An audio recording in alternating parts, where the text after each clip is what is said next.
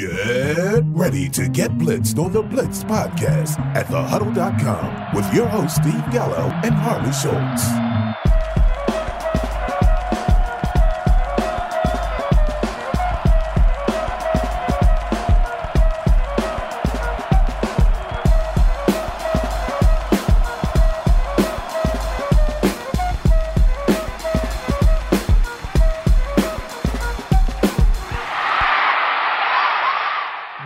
Back for our week seven edition of the Blitzed podcast. Yes, week seven. S E V E N seven. Do you know what that means? Harley, what does that mean? Week seven means that we are halfway through the fantasy regular season. My God, where does the time go? Seriously, I mean, I know where it goes. It seems, it seems like the season just started. I know where it goes. It goes on IR for three well, weeks. uh, if, if you're part of the Philadelphia Eagles or San Francisco 49ers, it definitely does. or on my fantasy team, any of them. it's it's crazy how many. I mean, we always talk about this, and every year people say, "Well, it seems like everyone is injured this year." This year, everyone And- is in, injured. And, and I mean, again, you put the numbers together at the end of the year, and you, find out that's basically the same as the previous year. But every year, it seems like at, at right about this point in the season, it seems like everyone who could possibly be hurt is hurt. And and I think this year it's just the number of high end running backs in particular. You know, we're, we're looking at at most leagues this year. Uh, we're drafting eight or nine running backs in the first round of, of Yep. non superflex formats. And realistically, we, we've had probably 13 or 14 starting running backs uh, from the start of the season that are currently out for an, an extended period of time. It's crazy, and I think I've drafted almost all of them. And as you know, I've drafted two of the biggest ones on one team um, in CMC and um, Saquon. I shouldn't say drafted; it was an auction, but you know what I mean. Well, and, and not just that, but also, I mean, when you look at from a dynasty standpoint, coming into the season, again, uh, whether it be super flex or not, probably players one and two taken in a lot of rookie league drafts were Jonathan Taylor and Clyde Edwards Helaire. And realistically, those two rookie running backs who are supposed to step in and be instant impact players, now, yes, they have had some impact, neither one has really outperformed some of the other rookie running backs that just kind of appeared out of nowhere. So I'll tell you what, that's going to lead me into our segue as to what our, we're going to cover this week. Um, and that is, of course, we're going to do our DFS stuff like always, right? We'll give everybody our, our picks for pay ups, stay away, and value plays at quarterback, running back, wide receiver, and tight end. But what we're also going to talk about is knowing if you're the, going to be a buyer, a seller, or a spoiler. That way, we're going to cover both redraft and dynasty leagues. Um, so that is something that we're going to get into.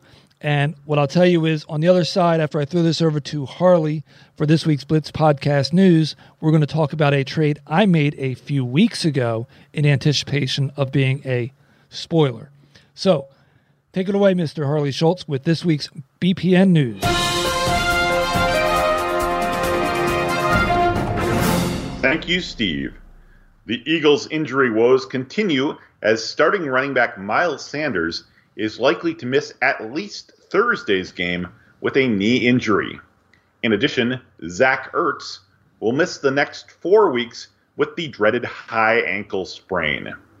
BPN News polled 100 of Ertz's fantasy owners to get their reaction, and we found out that they all thought Ertz suffered the injury a month ago based on his production. Browns head coach Kevin Stefanski reported today that Baker Mayfield came out of week six sore, but nowhere near as sore as he was after the previous game. You know, that's funny, Kevin. I thought Mayfield came out of week six because he was getting his lunch handed to him by the Steelers defense. Jonnu Smith left Sunday's contest early with an ankle sprain. Immediately afterwards, Ryan Tannehill started peppering something called Anthony Firkser with passes. Firkser finished the day with a line of eight catches, 113 yards, and a touchdown. Great. If COVID and bye weeks didn't have our rosters thin enough already, now we have to start handcuffing our tight ends too. Following his first professional appearance Sunday, Tua Tagovailoa returned to the field after the game and sat down to soak in the experience. This was a great moment of zen for the rookie because once he does finally become the starter, he will no doubt be spending a lot of time on his butt behind that offensive line. and finally, Adrian Peterson watched idly by in the second half of Detroit's game against Jacksonville as he was swiftly replaced as the Lions featured back. At this point, the only question on the mind of Detroit fans is who is cut first, Peterson or Matt Patricia? This has been your BPN News Update. I know who a lot of fans would like to see cut first. well, and let's put it this way we both are rocking the beard, but I can't stand behind the beard with Patricia because he's just been awful there. I, I can't disagree very much with that comment. So I teased it um, as we led into the news. And let me see how far back ago I did this deal. Um, September 24th. Thursday, September 24th. So what were we, week three by that so point? basically four and a half years ago? Yeah, that's what it seems like, doesn't it? My God. Um, yeah, but what week would that be? Um, let's take a look. Week so, three or four, probably. Yeah, uh, week three because it started a week late this year. Yeah. Okay. Right. One, two. Yeah. Week three. So week three. So we had two weeks in the books. Basically, we are just starting week three, and Saquon Barkley had gone down, right, for with an injury, yes. and a contender is the owner of Saquon Barkley, and I wasn't. I'm not a contender for the title, but I had a shot at possibly making the playoffs if everything broke well it's a full, you know, full IDP league, so you can always offset some, you know, thinness that you might have at wide receiver or tight end or running back and stuff like that. Anyway, I look at it and it just it looks like I'm just not going to be that competitive this year. But I'm going to try everything I can to see if I can't scrap together something. Well, I get an offer from the Saquon owner looking to nab a running back that I had on my D, um, my DTS, my developmental taxi squad. That running back happened to be Clyde Edwards Helaire, who I had no desire to, t- to trade. Um, I had him sitting there because I had some startable backs and figured if I reeled off a few wins and looked like I could make a run, then I'll, I'll activate him rather than waste a year if I don't have to. But I hadn't had that point yet. So I now quickly had to make a decision. Do I deal a running back that I think has pretty good upside and could help me possibly make the playoffs, but can I do any real damage for Saquon Barkley, who we know is a stud when he comes back from his injury next year? That is a really tough call. And now you mentioned uh, eligibility. So I assume that in this particular league, you've got contracts on the players? Yes, they do. So I think that would probably come into play as what type of contract Barkley would be under if you acquired him. And I believe that he would have been under, and I could pull it up. I want to say I think he had four or five years left as a contract goes, but I'll tell you that in just a moment if you can let me get to it. Oh, let's see. Wasn't prepared to talk about this, but we will. Um, and it was not just a player for player trade for what it's worth. Yeah, I would think not. Um, actually, Barkley has six years, so that means I'll have a five years left of him when he comes back. So he's also 26, so that means I get him into his year 30, 31, which at that point he's probably not going to be worth much. So I'm hoping to cash in over the next two to three years with him, right? Exactly, but you could make the argument based on the preseason hype, at least, that Edwards Helaire's value in the next three or four years would be close to, if not on par with his until a team trades for Le'Veon Bell. Yeah.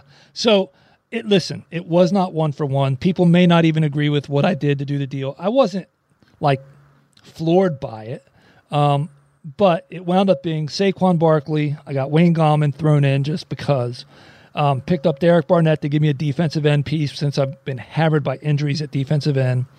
Um, got a throw in safety, and then a second round draft pick and a third round draft pick, both from a team that should have higher um, picks in the draft. And I gave up Helaire, um, Darwin Thompson, Anthony Harris, and a third and fourth round draft pick. So I kind of basically looked for a bump on each of my draft picks. I probably could have gotten more, um, but hey, I just I decided that one he was going to sit on my bench, and as much as I like him, you still don't know what you have with him after two weeks, right? Um, exactly. We saw we saw a big game from him in week one, and we saw more of a quiet game from him in week two. And again, like I said, certainly we didn't expect KC to go out and acquire a potential every down back in, in a guy like Bell right. midway through the season. But we did see in the first two weeks was that they attempted to run Helaire at the goal line, at least in week one. Yep. And it was a extreme failure, a horrid failure. And so he's basically since that point been kind of shooed out of the lineup when they get down inside the green zone. There, you've seen a lot of Darrel Williams. Uh, we even saw a little Darwin Thompson in the afternoon game today. Yep. So the point is, at week two, it's hard to understand where you truly are, right? Exactly. But, but we're halfway through the season now. You really should have a good idea of whether you're a buyer, a seller, or if you want to play spoiler. Well, and here's the crazy thing. So, normally I would agree 100% with that statement. But I just feel like this year, both in the NFL, in, in real football, and also in fantasy football, I just I smell and see all around me lots and lots of parity. And I'm guessing some of that, if not most of that, is being caused by all the injuries, all the intertwined bye weeks, and the COVID issues and everything. Where I mean, it, well, it's much like the NFC East, where a team is going to win the NFC East with six wins. Yeah, that's very possible. Um, so I also would go this far, go this route with the way everything's happening with COVID the fact that you have the three week IR that they can use that's different. In years past, I think we would have come up with a list of players and said, be a buyer of these players if you're looking to buy, right? Yeah. And if you're a seller, look to sell these players. And if you're a spoiler, you know, don't be dead money, right? Well, don't be dead money, but more importantly, don't be the guy who basically lets your team go to pot throughout the season, particularly in redraft, because what you're doing then is you're potentially giving an advantage to the teams that face you down the stretch. And what that does is it hurts the teams that may have faced you already. Right. By by you're not being you're not attempting to be competitive. Now I'm not saying you have to go out and sign a bunch of complete wasted roster space and, and I do behoove you again if if you're in a dynasty format to always be looking to improve your team. But even in a redraft format, don't ignore your team. Just because your team is out of it, you're affecting other teams' results. And that means you're affecting whether or not other teams are going to be making money down the stretch. Yep. That is very true.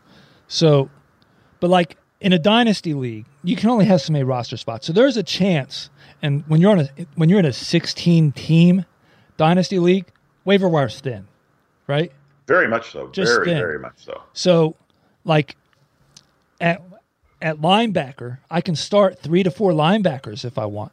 Well, Kwon Alexander's out. Chandler Jones went on IR. Matt Milano is out.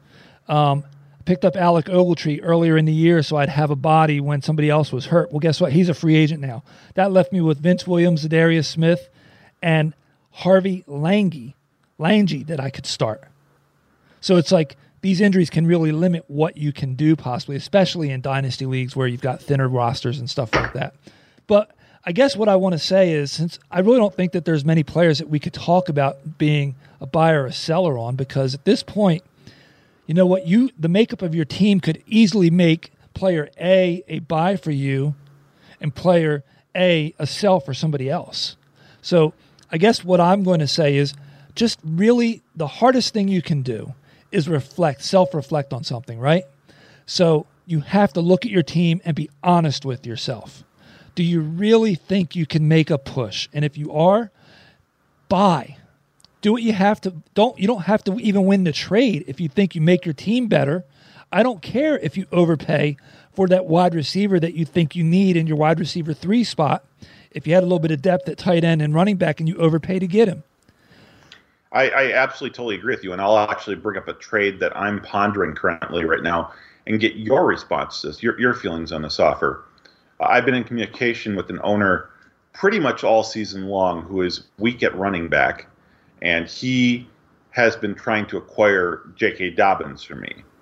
It's a dynasty format. I picked him up at pick 105 this year in a super flex draft with the intention on having him basically ride the pine for me this year and then become my running back three. Now, in, in this team, my team going into the season was flush at the running back position. I had both Dalvin Cook and Christian McCaffrey on the top of that roster. Obviously, now Christian is hurt. Dalvin missed last week. He obviously is on bye this week. And, and to top things off now, Dobbins' is bye is also this week. So I'm in a spot where my only active running back for this coming week is Adrian Peterson, who just lost his starting job to Swift. So I need to find another running back A that I can start this week. Uh, he came to me uh, again. Like he's been looking for Dobbins all season for me. We've talked back and forth about a couple different options, and recently the one that's come into play is Chase Claypool, who's kind of broken onto the scene. Um, Claypool, uh, the offer that currently stands is Claypool along with Jerick McKinnon, who will likely be the starter for the 49ers for the next couple weeks at least, while Raheem Mostert recovers from his high ankle sprain.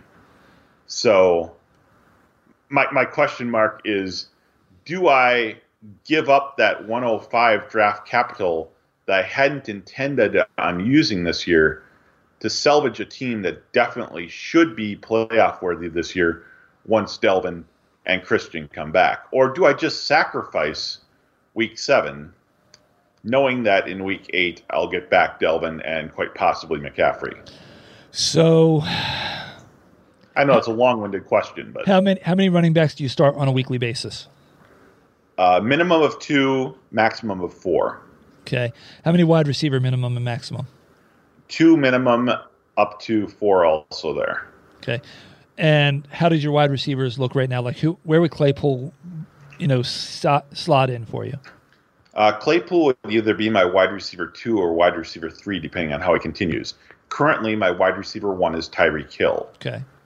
My wide receiver two currently is Jamison Crowder, who has been a point per reception machine this year. Yep. After that, I've been basically piecemealing my backups to them using Emmanuel Sanders, Anthony Miller, and and others off the off the waiver wire to kind of to fill in as needed. But again, I've only need to start two receivers, and that's that's where my delay has been in accepting this offer. Now, I do agree. Everything I've seen of Chase Claypool makes it look like this guy could be the next DK Metcalf. I, I kind of see that resemblance in, in his play style through the first couple weeks here. Okay, but go ahead. Sorry. I mean, again, when I think about the more and more I think about Chase Claypool wasn't even drafted at our rookie draft. He was picked up as a rookie, free, basically as a free agent a couple of weeks ago, and I invested pick 105 in J.K. Dobbins. So here's the first thing you have to do. You have to take that out of your head, right? And I think that a lot of people do that. They want to attach what the draft capital was, right? Yes. Unlike the NFL and most fantasy leagues, draft capital doesn't cost you, right? Now, I, I, used to be in a league that actually draft capital did because they got assigned a salary based on where they were drafted. And if you cut them or traded them, you'd have dead cap space. So that's a different story. But most leagues don't run like that. So here's how I look at it Cook's going to be back expected this coming week, right? Well, this week he's on bye, but yes, he'll be back in week right. eight. Next, that's what I mean, week eight. CMC is expected to be back then also. Yes. Okay. Um, Diontae Johnson was out again, correct? Yes. Okay. Um, then you've got Dobbins, who is not performing to the level Claypool is right now. No, but by all accounts, he should be. Correct. But here's the difference. um, in my mind anyway. And this is how I look at it. I look at Dobbins as he is, if not this year, of course, next year he's running back one A in Baltimore Yes. because there is draft capital associated to him for Baltimore. So that means he, to me, I can say that if I have your squad, I look at Dalvin Cook as my running back one. I look at Dobbins as my running back two. I look at Christian McCaffrey as my running back three and wide receiver two. and Tyreek Hill is my wide receiver one. Crowder now is your wide receiver three. Here's my problem Claypool, while he could possibly be the next DK Metcalf, how many more seasons does he have of Ben Roethlisberger? I would argue that this could be it. We may not see Yes. Big Ben next year. Um, and if you had to take DK Metcalf and clone him and put him on the Steelers or on the Seahawks, which team do you draft him in the first round on, and which one do you draft him in the third or fourth round on? Exactly. right? So that that plays into it for me. Um, I used this example a few years ago with I think it was T.Y. Hilton, maybe um, when he slid down to like late first in rookie drafts or something like that. And I was like, that's really basically a rich getting richer because if you're drafting later in the first round, it's usually the better teams. And what I'm what I mean by that is he's going to have at what we presumed at that time. We now know nothing's a given. Andrew Luck for how many years now? So when I look at wide receivers, I have to look at the quarterback or the team situation. Running backs too, but especially that. So I then add in okay, so I got concerns about Ben, right? Yes. And I'm sorry, but I have concerns about what happens when Diontae Johnson is back and healthy. What does that do to Claypool's role? Exactly. So the answer is no, I don't do the deal. I suck it up and, And- I get through it. ultimately that's kind of where I'm at right now too. And and my my the only thing kind of holding me back from just declining the deal altogether is I've been thinking to myself, well, okay, so we get to next season, and let's say that Baltimore has moved on from Ingram, which is a definite, and let's say that they've also decided to move on from Gus Edwards, which is not a definite, but certainly a possibility. So those two are gone, and Dobbins is now running back one there how much still is his value affected there by the presence of Lamar Jackson? Um, I guess the question is how much is Mark Ingram's value there affected by Lamar Jackson? Yeah, I think I'm just kind of in that weird spot where I would even, I don't think I would even be considering this if I wasn't in bye week purgatory right now. And I'll be honest with you, I'm also the mindset that if I could take a loss in, in one week due to buys and, and not have to worry about as much going forward, I'll do that, honestly, especially in a year like this. Yeah, I think that that's probably the way I'm leaning right now, and I think that's a, a good point for teams that actually do see themselves as competitive this season. Yeah. that if you're competitive this season and you think you've got a team that's built to go far in the playoffs, taking a loss in week seven or week eight is not going to hurt you come playoff time. So the other thing I was going to add, and I'm going to use a baseball analogy, um, when you have a chance to win a championship, you truly need to go all in. Do not ever assume that window stays open. Right? Yes. You just you can't. You just don't know. So the a few years ago, and I'm not a Washington Nationals fan by any stretch of the imagination. I'm born bred Philadelphia area, you know, so I'm a Phillies fan for life. And the Nationals had a pretty good season from what I can recall. Steven Strasburg had come back from injury and going into the playoffs, I don't remember if they said they were shutting him down. I think they shut him down. It was yes, they did. they shut him down because they were worried about their future. His innings, yep, his, his number of innings pitched, and And I remember that season very well. and I get that. Tr- trust me, I get that. But when you when it's all said and done, and they didn't win it then, okay? Granted, hindsight, they won it this past year, but they didn't win it then, and then it looked like they weren't going to get there again, possibly. You, you don't shut that guy down because you're being careful if the doctors have said he's okay to go. If the doctor said that you could do major damage or this, that, and the other, you really shouldn't use him. whole nother story. But if it's just because you said we're not going to pitch him past X number of innings, it doesn't matter how he feels. It doesn't matter what the doctors say. We we believe we've got a good shot to go and go back and no, you don't. You want to look at how quick a window closes. Look at the 49ers a few years ago. Yes. Well, I mean, look at them last year. They they Yeah. made it all the way only to now see themselves in a situation where they're well, going into last night they were in last in their division. I think they're no longer in last, but it, it can change on a dime. Yeah. So the point is, look, we're all competitive.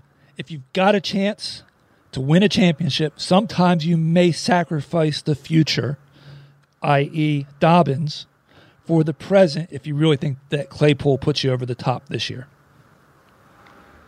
Yeah, I, I can definitely see that argument, but I still think that uh, considering where I'm at, again, I feel like I'm overreacting a little bit Yep. because of the bye week situation. And, and I think a big thing to think about too is remember your league format and rules because I only need to start two wide receivers.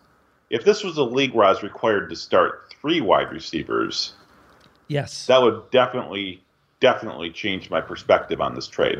Yep. But because I only need to start two, and I know I've got two highly competent ones and, and suitable bye week replacement backups behind them.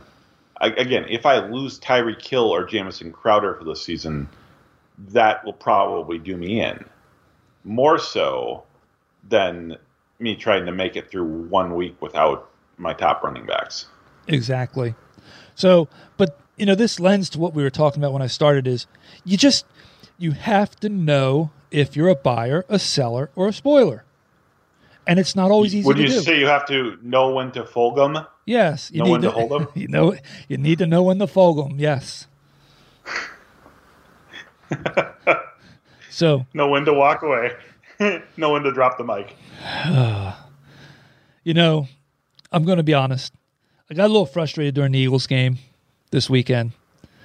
And I looked out and I went, my grass really needs to be cut. I'm going out and cutting the grass.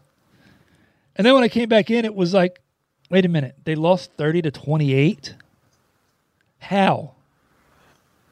How? Well, and think about what what would have happened in the game if those two sure thing touchdowns weren't dropped. Oh, or that the extra point was kicked instead of going for two earlier in the game. Um, yeah, Yes. Carson Wentz couldn't have ran down and handed the ball to Hightower any better early in the game.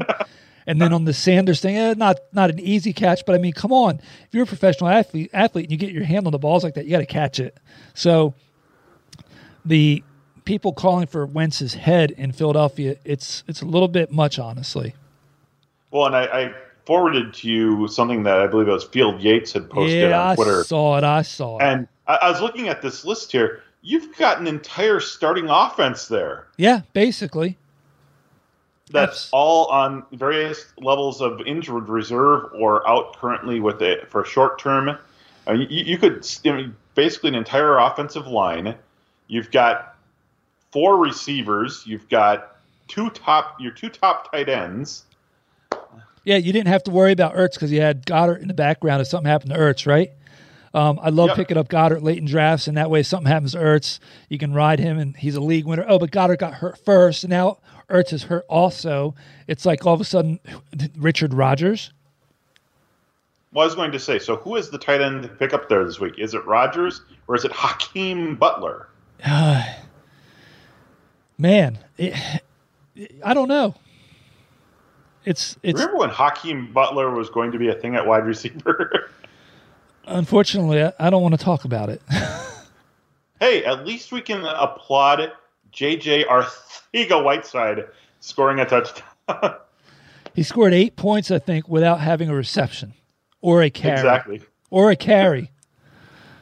Fumble recovery touchdown. It, it was amazing, Yes. honestly. It really was. I'd have said, I'll That give you, might be his only points of the season. uh, if I'd have said, I've got a million dollars I will give you if you could tell me how JJ or Arcega Whiteside just scored a touchdown. You would not have guessed that. and they credited it as an 81 yard touchdown at first, actually. I don't know if you saw that.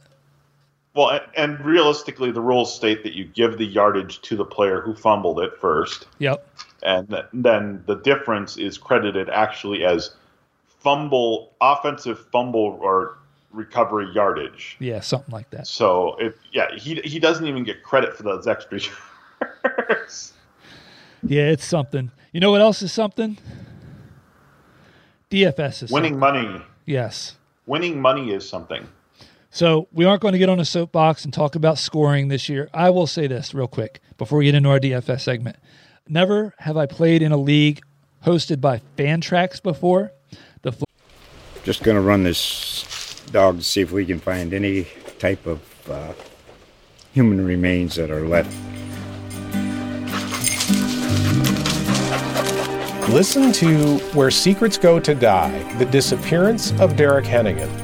From the Detroit Free Press, a new podcast set in the woods of Michigan's Upper Peninsula. Available on Apple, Spotify, Freep.com, or wherever you get your podcasts. flex leagues are on it this year due to um, some the league hierarchy not being happy with how MFL runs a auction league. Um, I will tell you this: I did not like their software platform from the start, and as of right now, their live scoring is still down. So I'm sorry. Give me my fantasy league MFL any day of the year um, as my go-to number one league management site. There you go. That's um, our segment. It was brought been brought to you by MFL, leader in the fantasy industry for league management sites. There you go. That's our that's our non-paid advertisement. Anyway, let's get right into our DFS segment. Set the over and under, Mister Schultz. I like our chances to go high on the count this week, so I'll put the line at six. I fell for that last week, and I took the under last. I mean the over last week. So you know, there's no way that I would take the over again this week, which is exactly what I'm doing. Give me the over. I, I think this is a week that we can get a lot of matches. Value plays are going to be a little tougher, I think, on the matches, but I, I think as far as the pay to plays and stay aways, I think we're going to hit on a bunch. Two, three, four, five, six of the positions I had written multiple people down and crossed them out. So that that does not bode well for me. Well, let's start off right away at quarterback then. Uh, I'm going to pay up for the number two priced quarterback on the list who played this afternoon, and that's Josh Allen at the New York Jets. Over the last two weeks, the Jets have allowed Kyler Murray to throw for 380 yards and one touchdown, plus score on the ground. And then Ryan Fitzpatrick threw for three scores against them this week. Josh Allen, going into today's game, had scored three or more touchdowns in four or five games. He only had a couple of touchdowns today, but that now gives him multiple touchdowns in all but one game. So I like his chances against the Jets. The only way I think he underperforms is if they just realize they don't even have to throw the ball and just let Singletary and Moss do all the damage. Yes, yes, and yes, and yes. We have our first match. I will say you mentioned the quarterback that I almost paid up for over him, but he's a little bit cheaper. Kyler Murray. I gave Kyler Murray some serious thought playing against that Seattle um, defense, as I'm using air quotes. I actually really considered Kyler Murray. And when you look at the top of the DraftKings buy board for this week, there, there are several quarterbacks that I would consider to be decent buys Yep. up on top. Aaron Rodgers on the road in Houston, Deshaun Watson against Aaron Rodgers in that same game, uh, Mahomes against a Denver secondary that looked better last week. I'm sorry, not last week, but this current week. But as otherwise had a lot of injuries in their secondary going into that week. So uh, Matt Ryan at home versus Detroit certainly a possibility. And, and even though we don't like starting him on the road, uh, Ben Roethlisberger ha- faces a beatable Tennessee secondary. Again, so many good prices up at the top there, all in play, with the exception of one. Yeah, I, th- I was going to say, I think you just gave away that we have a match here. Yes, the person that I'm not going to pay for is Russell Wilson at Arizona. Now, here, here's some interesting stats on this here. Arizona has allowed only eight passing touchdowns all season going into tonight's game, and only 222 passing yards per game. Plus, Russell Wilson has struggled horribly over his career against the Cardinals. In 16 career matchups, Wilson has scored multiple TDs only six times. This includes averaging 183 passing yards and 0.75 passing touchdowns per game over the last two years. So, recency, even in play, he's averaged less than one touchdown per game against Arizona the last two years. So we did match, by the way. Um, I that's why it was odd, and I think that's probably what talked me out of Kyler Murray as my pay up. Honestly, was I was going to have the pay up from one from the same game as my stay away. Um, but like you pointed out, all those great buys at quarterback lend itself to, you know what? Even if Russ goes for 325 and 2 and adds 30, 40 yards with his legs, that versus the risk of a really poor game with all those other great matchups at a better price makes him Yeah. makes him the easy stay away.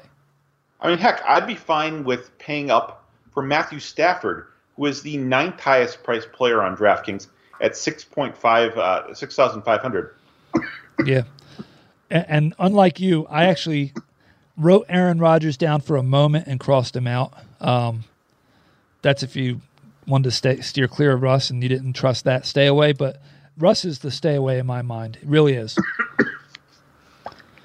Okay, so we're two for two. Let's see if we go three for three. I need it. I don't know that we're going to be three for three. I have three quarterbacks here, and I crossed the first one out, and then I crossed the second one out, and I circled the fir- third one. And I think you're going to go with my first pick because it's not like you. Well, I also had two quarterbacks picked out here as possible value plays. The one that I didn't choose is Kyle Allen versus Dallas. I wanted to. I really seriously considered it. And from a daily fantasy standpoint, I am going to have some exposure to Kyle Allen. was he your player? No, you're a brave man, braver than I. The player I chose was Gardner Minshew at the Chargers. and we're three for three. Holy cow. The Chargers have allowed a league high eight quarterback touchdowns and a league second high 694 passing yards over the last two weeks. Meanwhile, oh, Gardner Minshew, he has learned how to maximize garbage time. Uh, he must have been taking lessons watching Blake Bortles down there film. I guess. So I'm going to go in reverse order. Minshew is who I landed on.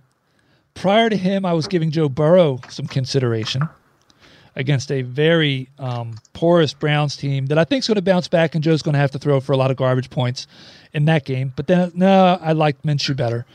But the guy that got me to Burrow was who I thought you might have snuck in there because you just you don't like him, but he's got a great matchup. But again, I took him off my list. But that's Teddy Bridgewater this week. Yeah, you know, you look at that New Orleans uh, defense and you think they're good. Uh, they've been underperforming all season, so I can Well- totally get that. And I, I think there's going to be serious garbage time here for Carolina in this game. I, I actually, I'm interested in your take on Burrow. How many times is he going to be sacked in this game? Um, well, I don't care how many times they sack him as long as he throws the ball 50 times. How's that? Okay. I think he goes back up above three bills, and he goes above three bills, two to three touchdowns, and we see a 100 yard game out of a certain specific receiver this week. Well, I, I was going to say I, I could see a certain T getting over 100 yards. Nah, maybe not. Maybe not. No, I, I, I think that my biggest concern with Burrow was I thought he would probably be sacked about nine or ten times and start seeing ghosts in that game. It's possible. It is, and that's you know I moved off of him, um, but it is At that possible. price, though, it's it's still good, a really good price, fifty five hundred on DraftKings. That's that's basically one uh, one and a half. No, my math is horrible here. That is uh, sixty percent of Russell Wilson. Yeah, that's not bad. You're plus Let's roll into running backs. It's uh, we're already halfway to the to the. ma- yeah, we're gonna match match. here. We're gonna match on the next two. So I'll, I'll let you go ahead and say who they are.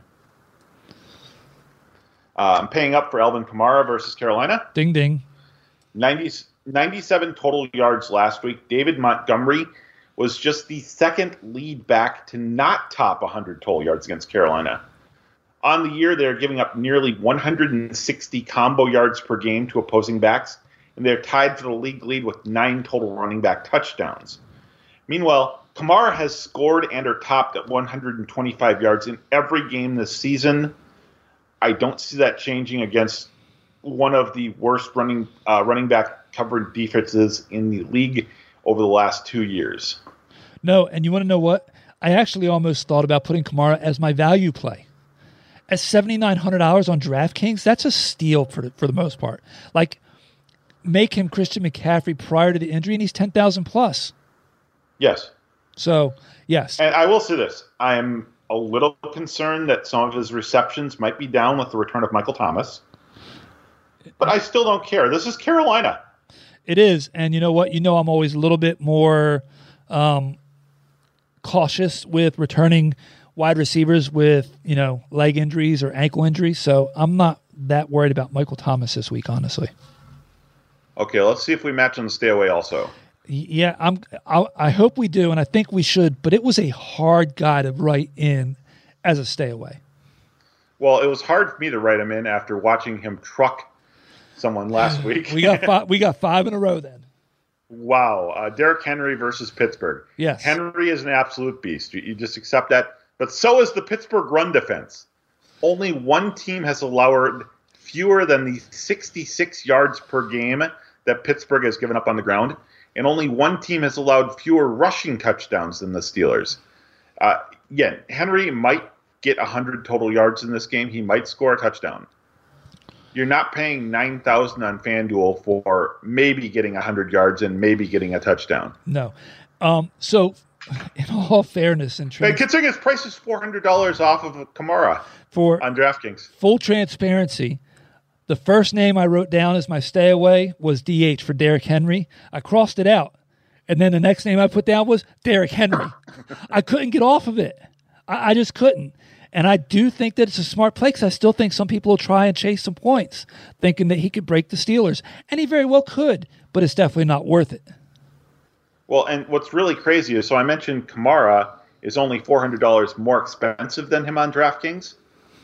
If you want to think about, well, maybe you want to pivot away from Kamara, well, for $300 less than Henry, you can have Aaron Jones against that Houston run defense. Yep. All right, so here's where we're going to stop our streak because I have two guys, crossed my first one out and went a little bit risky on the second one.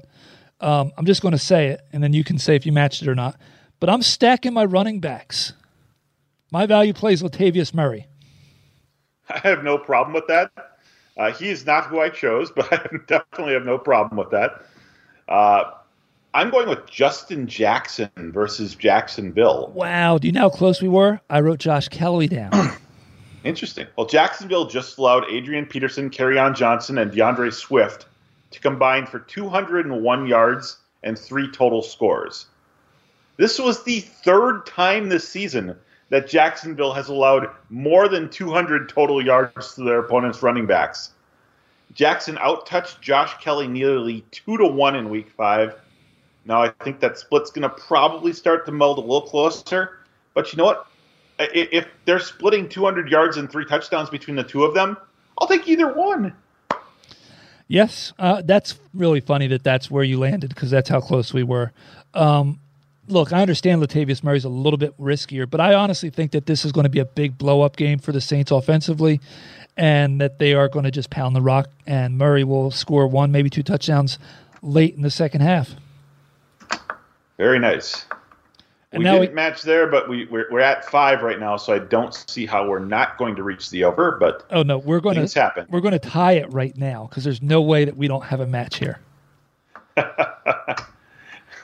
Well, so up top, at the very, very tip top of the DraftKings and FanDuel price list for wide receivers this coming week Yep. is a guy we're watching on Monday Night Football right now, and that's DeAndre Hopkins at home versus Seattle. Yep. And yep. Despite That's- just having had their bye, Seattle still has allowed more total wide receiver yards than any other team. Opposing, including teams that have played one more game than them. Uh, opposing wide receiver ones in particular are eating. They're averaging nine catches and 117 yards per game against them, with four touchdowns in five games. Meanwhile, Hopkins has scored and or topped 130 yards in four of the five games coming into tonight. So I, would put a floor for Hopkins at 125 and one. And I mean, this is one of those games that might be a, a Hopkins 175 type performance. Um, yeah, it's I don't. He's look, we match. Uh, I was trying to look something up real quick, and of course I can't find it now. Uh, so I'm going to go over here to a different screen real quick. And I know you gave some averages, but I want to put some names to those averages. How's that? Exactly. Um, let's do this. Well, I might have those here. Actually, give me a sec too. oh no, that's okay. I'm going to take away my fun. That's quarterback. Oh, I, I've, I've got the numbers. I, I I've got. I don't have the names, but I have the numbers. Calvin Ridley, 33.9 points. Julio Jones, 24.7. Russell Gage, 20.4. Damiere Byrd, 13.2. And Harry, 50. You had almost 30 points combined with two New England receivers. That's in and of itself crazy. And then 26 basically for Edelman. I mean, CeeDee Lamb, 20. I'm sorry, that's 11. Let's see, who is this? Cedric Wilson, rather, 25 or 27 points. Um, Preston Williams, Isaiah, like Devontae, like Adam Thielen, almost 30 points. Yeah, it's going to be a huge day for the Nuk. Yeah. Yeah, again, number one receivers, every single one that's faced them has topped 80 receiving yards. Every single one that's faced them has topped eight receptions. And multi- uh, multiple of the number one receivers have scored multiple touchdowns against them. So, yeah, DeAndre, big, big game coming up here. I'm hoping he makes it through today healthy. I think he's going to have a big game tonight, too, going against Dallas. But again, it's only going to get, easier next week against Seattle. Yep. So I had two people I'm staying away from that I couldn't figure out who. I put the one down, crossed them off, went to the other one, crossed them off. And I think if I gave the first name, most people would look at me like, there's no way I'm not, not playing him. Um, but he's got a tough ass matchup, honestly. But I didn't settle on him as my stay away. I stayed away from a guy who really seems to fare much worse when he's on the road. So the first person I gave thought to has actually been a pay up, I think, possibly for you in the past or a value play. And that's DK Metcalf. Um, I'm not playing him, but he's not who I'm saying stay away from. I'm saying to stay away from Amari Cooper. We, of course, the game's going on right now. We record on Monday night, so the Dallas game is going on right now against Arizona. Don't know how he's playing at this point because I haven't looked. But it's a whole different beast when they go on the road to Washington. Washington's not a great team, but Cooper's just not great on the road, and the Washington football team is not that bad against the pass. You know, Washington's defense is definitely better against the pass than the run. And I think the big part of that is that they've got such a great pass rush that they can cause problems for yes non-elite quarterbacks. Now, Andy Dalton's a decent, serviceable quarterback. He's obviously a veteran with a lot of experience. He's had success in the past, but he's not elite. And Dallas has some shortcut, uh, some shortcomings currently on their offensive line, which could cause him to be even more affected by that dreadfully dauntful pass well, rush of the Washington football team. And the other thing is, we don't really know who he's going to warm up to, right? Because we're we haven't we're watching this game. What happened last week when he took over? That's a different story, right? With no practice, really. Exactly. We don't know who his favorite target's going to be at this point. It could be Dalton Schultz. It could be Michael Gallup. It could be the rookie CeeDee Lamb. Um, it could be Cooper for all we know, but we don't know that, and we know that Cooper hasn't performed as well away from the home park. So I'm saying stay away from Cooper. Who are you staying away from? Well, I'm going to stay away from a guy we talked about a little bit earlier, and that's Michael Thomas versus Carolina. With six games in the books, Carolina has allowed only four wide receiver touchdowns all year and only 133 yards per game to the position, which means not just to your wide receiver one, to all of the wide receivers your opponent has. They're averaging 133 yards a game total. Most of this is because you don't have to throw the ball against Carolina. Just hand the ball off 30 times and you win the game. Now, throw on top of that the fact that Thomas may be a little bit rusty in his first game back, and yep. I mean, you never know; he might punch someone in pregame and just get benched again. So you know what? If if DraftKings and FanDuel had given had given us a he just missed five week discount, right? But I'd probably none. start him. There isn't none. He's the third highest priced player based on name only in this case. Yep, he's an easy fade. I agree with it. Um, You know, there's a chance we may not get the over. This is gonna, I think at tight end we're going to, uh, but this here uh, value play at wide receiver, I don't think we're going to match. No, I actually have two guys, and I'm going to say I want to give the first one, and he's truly who I want to say is my my value play, but he's so risky from an injury standpoint that if it's if he's inactive, then you have to pivot to the other guy. Um, Okay. Which I guess I should have checked to see when time the games are to make sure that it works. But then again, the NFL likes to put like all of their games early anyway, right? Yes. So let's see. That one's an early game, and that okay, they're both early games, so it won't be a problem.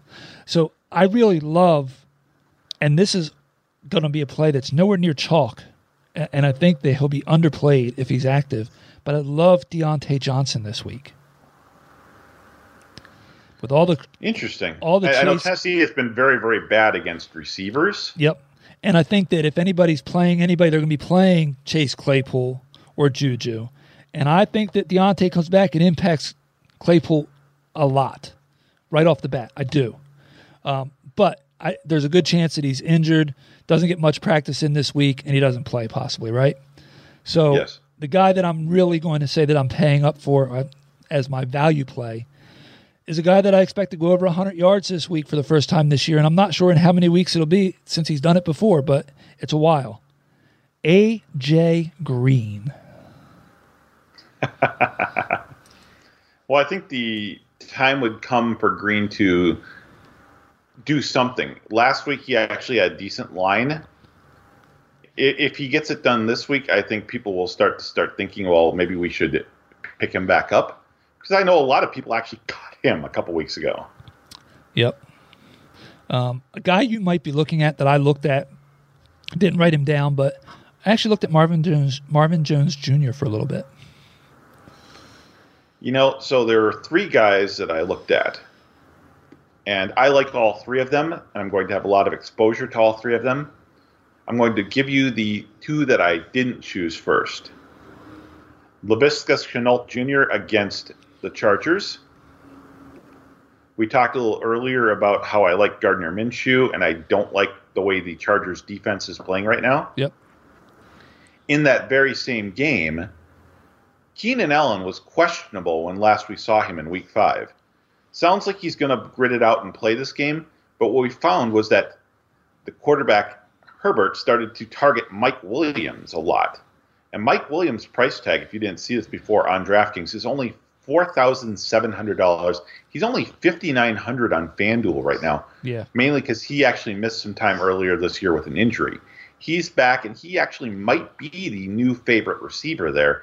And he certainly has the skills to be a downfield uh, 50-50 catch contestant player where you've got a guy who can throw the ball deep downfield. He's going to be valuable down the season. Those are the two guys in the same game that I thought about, but I'm not choosing. Okay. And I'm actually going to go with a guy in, in a game that I I'm going to be cheering against him because he's facing my Chiefs, Yep. and that's Tim Patrick. Patrick. Know, getting Drew Lock back didn't change Tim Patrick's usage. He still led the team in targets, yardage, and receptions. This gives him three straight games with 100 yards receiving and or a score. Denver will be behind in this game. There's no denying that. So the team will be forced to throw early and often to stay competitive. Patrick, uh, yes, I like Jeudy as a potential player down the like. I like Hamler for the future. I was a huge Courtland Sutton fan in the offseason. I like Drew Lock actually. I'm going to be hating to have to cheer against him uh, for the next few years.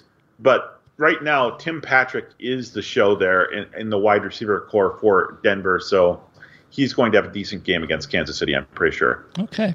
No, I I won't. I can't combat any of those honestly. I think they're all there's a lot of great lower price plays this week.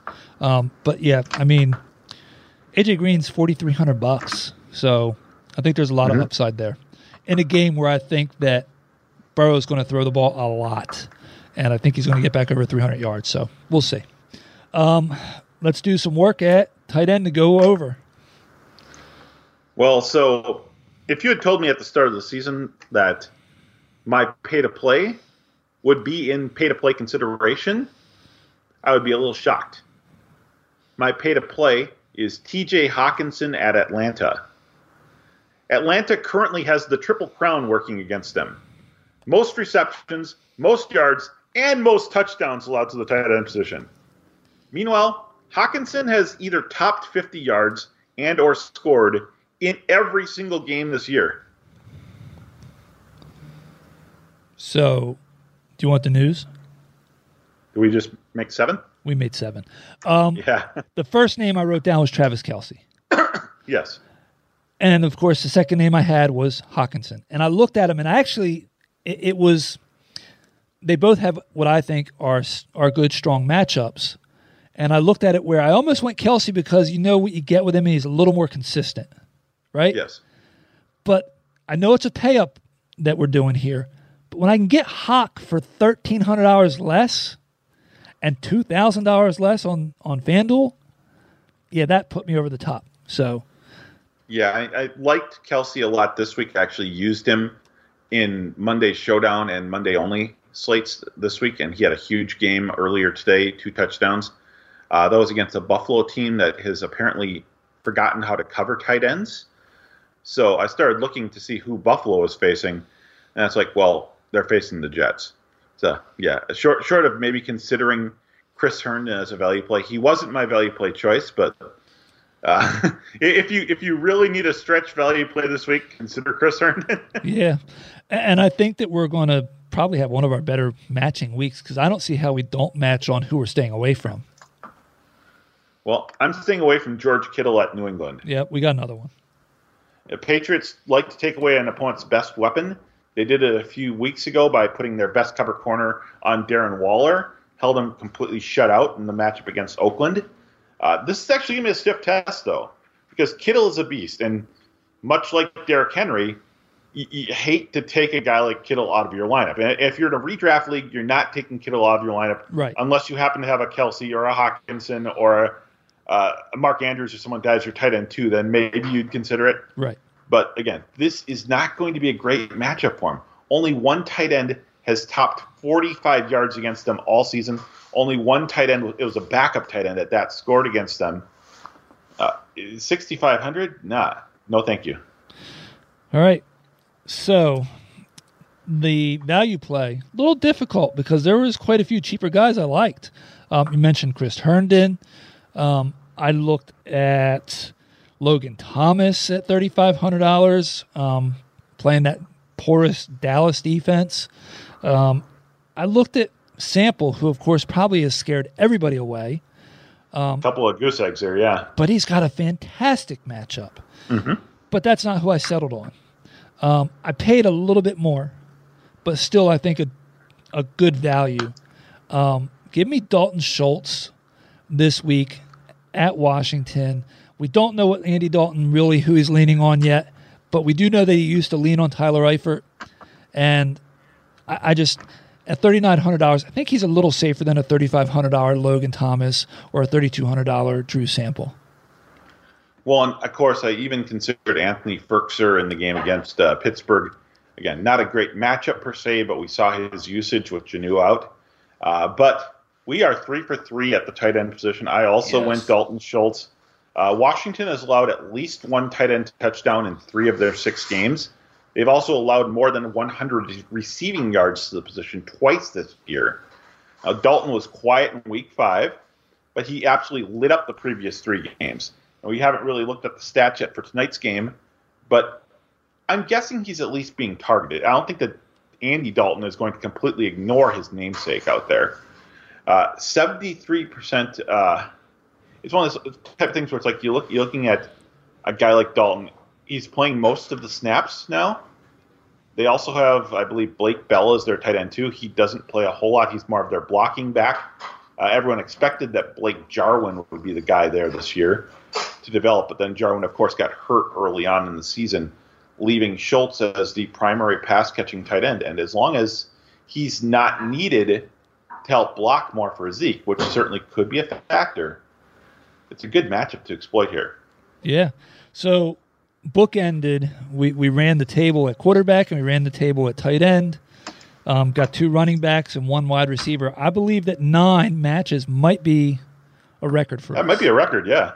I mean, we Well, only- like I said, going in, I thought that this was going to be a high week for matches because, with the exception of the value plays, I felt pretty good about the uh, who are going to be the people we'd want to pay up for and who we would want to get away from.